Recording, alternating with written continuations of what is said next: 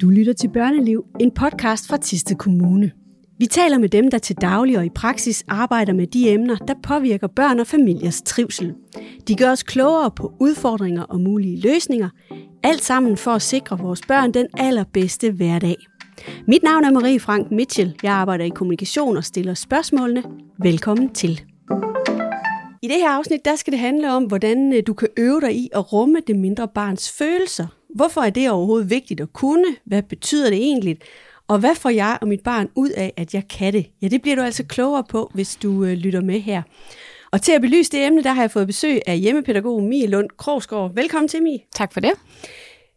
Du har lovet at dele ud af din øh, viden. Du arbejder med børnefamilier og rådgiver dem om både små og store spørgsmål. Og du taler tit med forældre om de udfordringer, de kan have omkring det her emne. Lad os lige starte med at forstå, hvad dækker det over, når vi siger, at øh, vi skal rumme det mindre barns følelser? Ja, altså øh, små børn har jo rigtig store følelser. Nogle har større følelser end andre, og med store følelser mener man sådan, at at de kan blive ekstremt kede af det, de kan blive meget vrede, de kan blive super glade, begejstrede.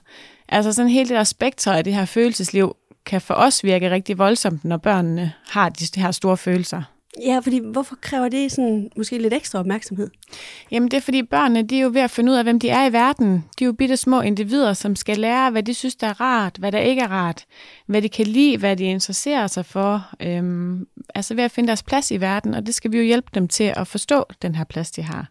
Og hvad er det, vi andre skal forstå omkring det der med, at, at, at følelsesudsvingene måske kan være øh, virke voldsomme på os, som er voksne? Ja, Jamen altså det, der er vigtigt for børnene, når de har de her store følelser, det er jo, at de har nogle, nogle, nogle trygge voksne omkring sig, som kan rumme de her følelser. Øhm, jeg synes tit, jeg snakker med forældre om, at de synes, det er udfordrende, det her med, at, at øh, mit barn bliver super vred, mit barn bliver super ked af det, og hvad de så skal gøre for at kunne rumme det, hvor vi snakker om, at det er super vigtigt for barnet, at man kan rumme alle følelser, både dem, der er rigtig dejlige, som vi synes, der er behagelige, men også dem, som vi synes, der er altså er i konflikt, og hvor vi synes, det bliver svært at handle ud fra det. Fordi det er det, barnet har brug for. Det er faktisk det, barnet kalder på. Det er sådan at få hjælp jo. Ja, fordi hvad, hvad er konsekvensen, hvis vi ikke tænker over det her? Jamen, konsekvensen kan være, at børnene får svært ved at regulere sig selv. De får simpelthen svært ved at mærke efter, hvad de synes, der er rart, og hvad det ikke er rart. Og hvad, når jeg egentlig har det svært, hvordan får jeg så hjælp, for eksempel? Øhm, så de har brug for nogen omkring dem, som kan hjælpe dem med at spejle sig i, altså de har brug for nogle tydelige voksne omkring sig, som de kan spejle sig i. Og skal jeg også forstå det sådan, at det er altså helt almindeligt, at små børn har? Ja, super almindeligt.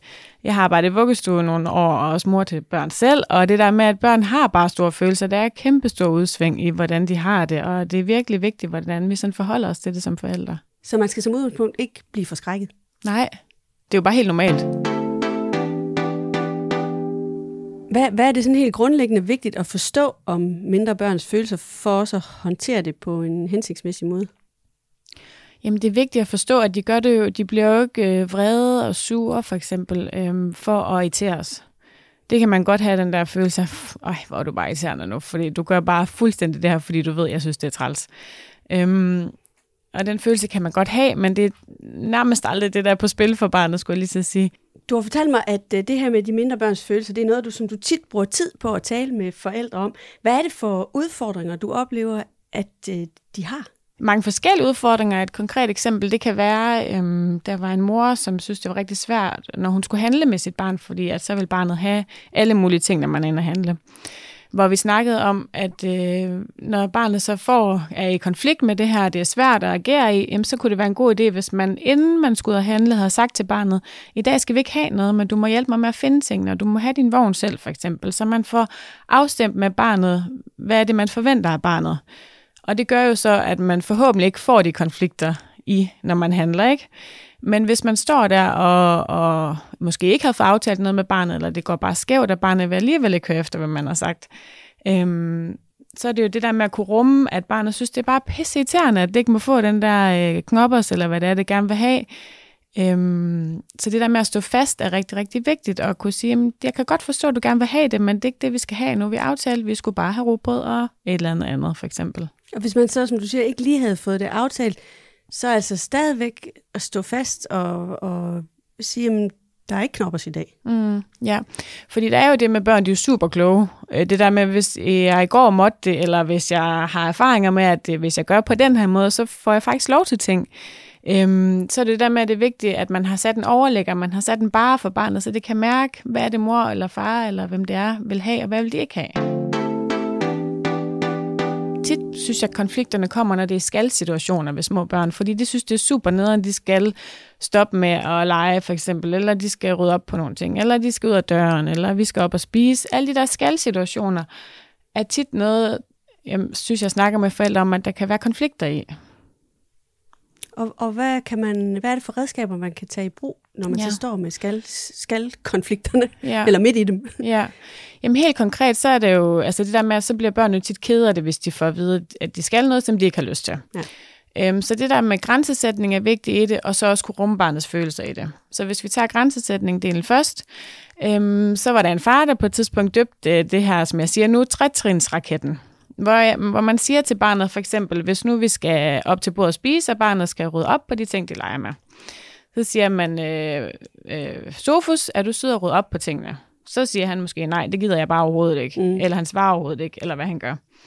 Det er så første gang, man har bedt ham om noget. Anden gang, så siger man igen, Sofus, jeg vil gerne have, at du rydder op på tingene og komme øh, vi skal have sat noget på bordet, for eksempel. Sådan for at aflede ham i det, og se, om man kan få ham op til bordet alligevel på en eller anden måde, med at gøre noget, der er hyggeligt for ham. Det gider han så bestemt overhovedet heller ikke, og måske bliver han sur og gal. Så tredje gang, så er det der, man må hjælpe, fordi så har du lavet de her tre trin. Du har bedt ham om det, han har faktisk fået tid til at omstille sig, og tredje gang, jamen, så er der en fysisk handling bag, altså hvor du hjælper ham, eller tager ham i hånden. Siger, det er sådan, det er, jeg kan godt forstå, du er vred og ked af det, men vi skal faktisk op og spise sammen nu. Men hvad er det værste, man kan gøre i den situation i virkeligheden?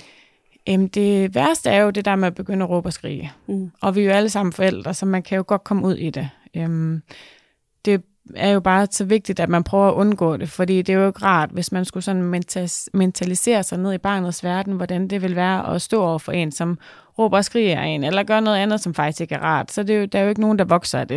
Der er jo ikke nogen, der lærer noget rart ved det.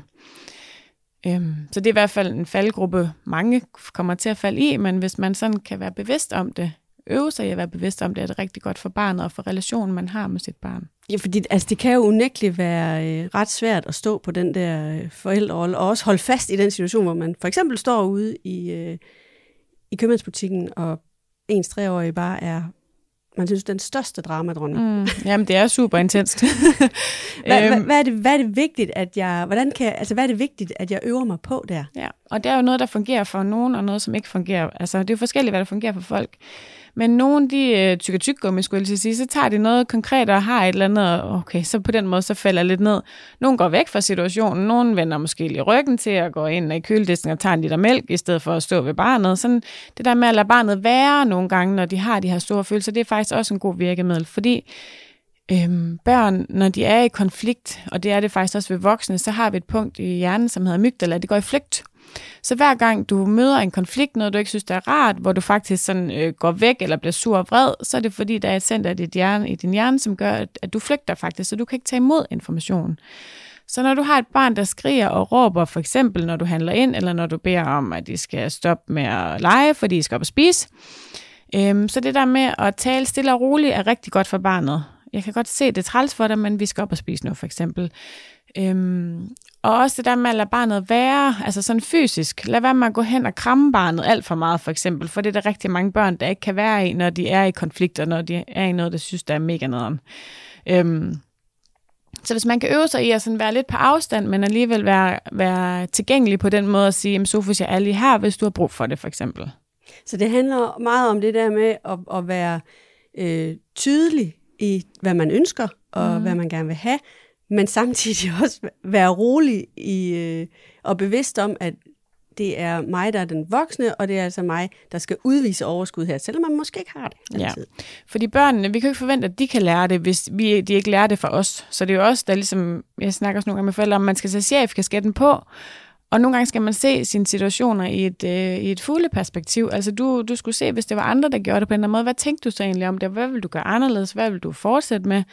Så det der med at nogle gange få det perspektiv om, at, at vi selv skal kunne rumme børnenes følelser, altså kan de ikke lære det. Så det er bare så vigtigt, at vi sådan selv træder for os til det punkt. Hvad er det så for gevinster, som jeg kan høste, hvis jeg gør en indsats her og gør mig umage og i at for, forsøge at forstå de, deres store følelser. Mm.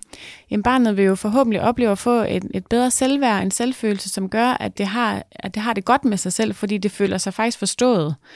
Øhm, du vil også opleve, at dit, din relation til dit barn højst sandsynligt også altså er styrket, eller i hvert fald har, er, er en god relation, fordi I faktisk forstår hinanden, og barnet ved, hvor de har derhen. Og du kan faktisk håndtere barnet på en, en fin måde, når det er i konflikt. Øhm, så det er jo nogle gode faktorer, der er, at din relation til barnet vil jo ja, blive bedre på den måde. Mia, vi når simpelthen ikke mere i dag, men tak fordi du var med og gjorde os lidt klogere på det her emne. Hvis man nu sidder derude og godt kunne bruge enten mere information eller øh, noget vejledning, hvad skal man så gøre? Jamen, man kan gøre to ting. Man kan gå ind på vores hjemmeside, børneliv.dk, og der kan man finde rigtig mange øh, gode hvad hedder det, værktøjer til, hvad man kan gøre i konkrete situationer. Øh, man kan også ringe ind til os, hvor vi sidder og vil tage imod dit opkald og, og hjælpe dig på bedste vis på 99 17 20 70. Tak for det, og også tak fordi du lyttede med derude, og husk, at du altså kan ringe til Børneliv. Vi tager lige nummeret igen, 99 17 20 70, og det kan du med både små og store udfordringer. Så finder vi vej for dig.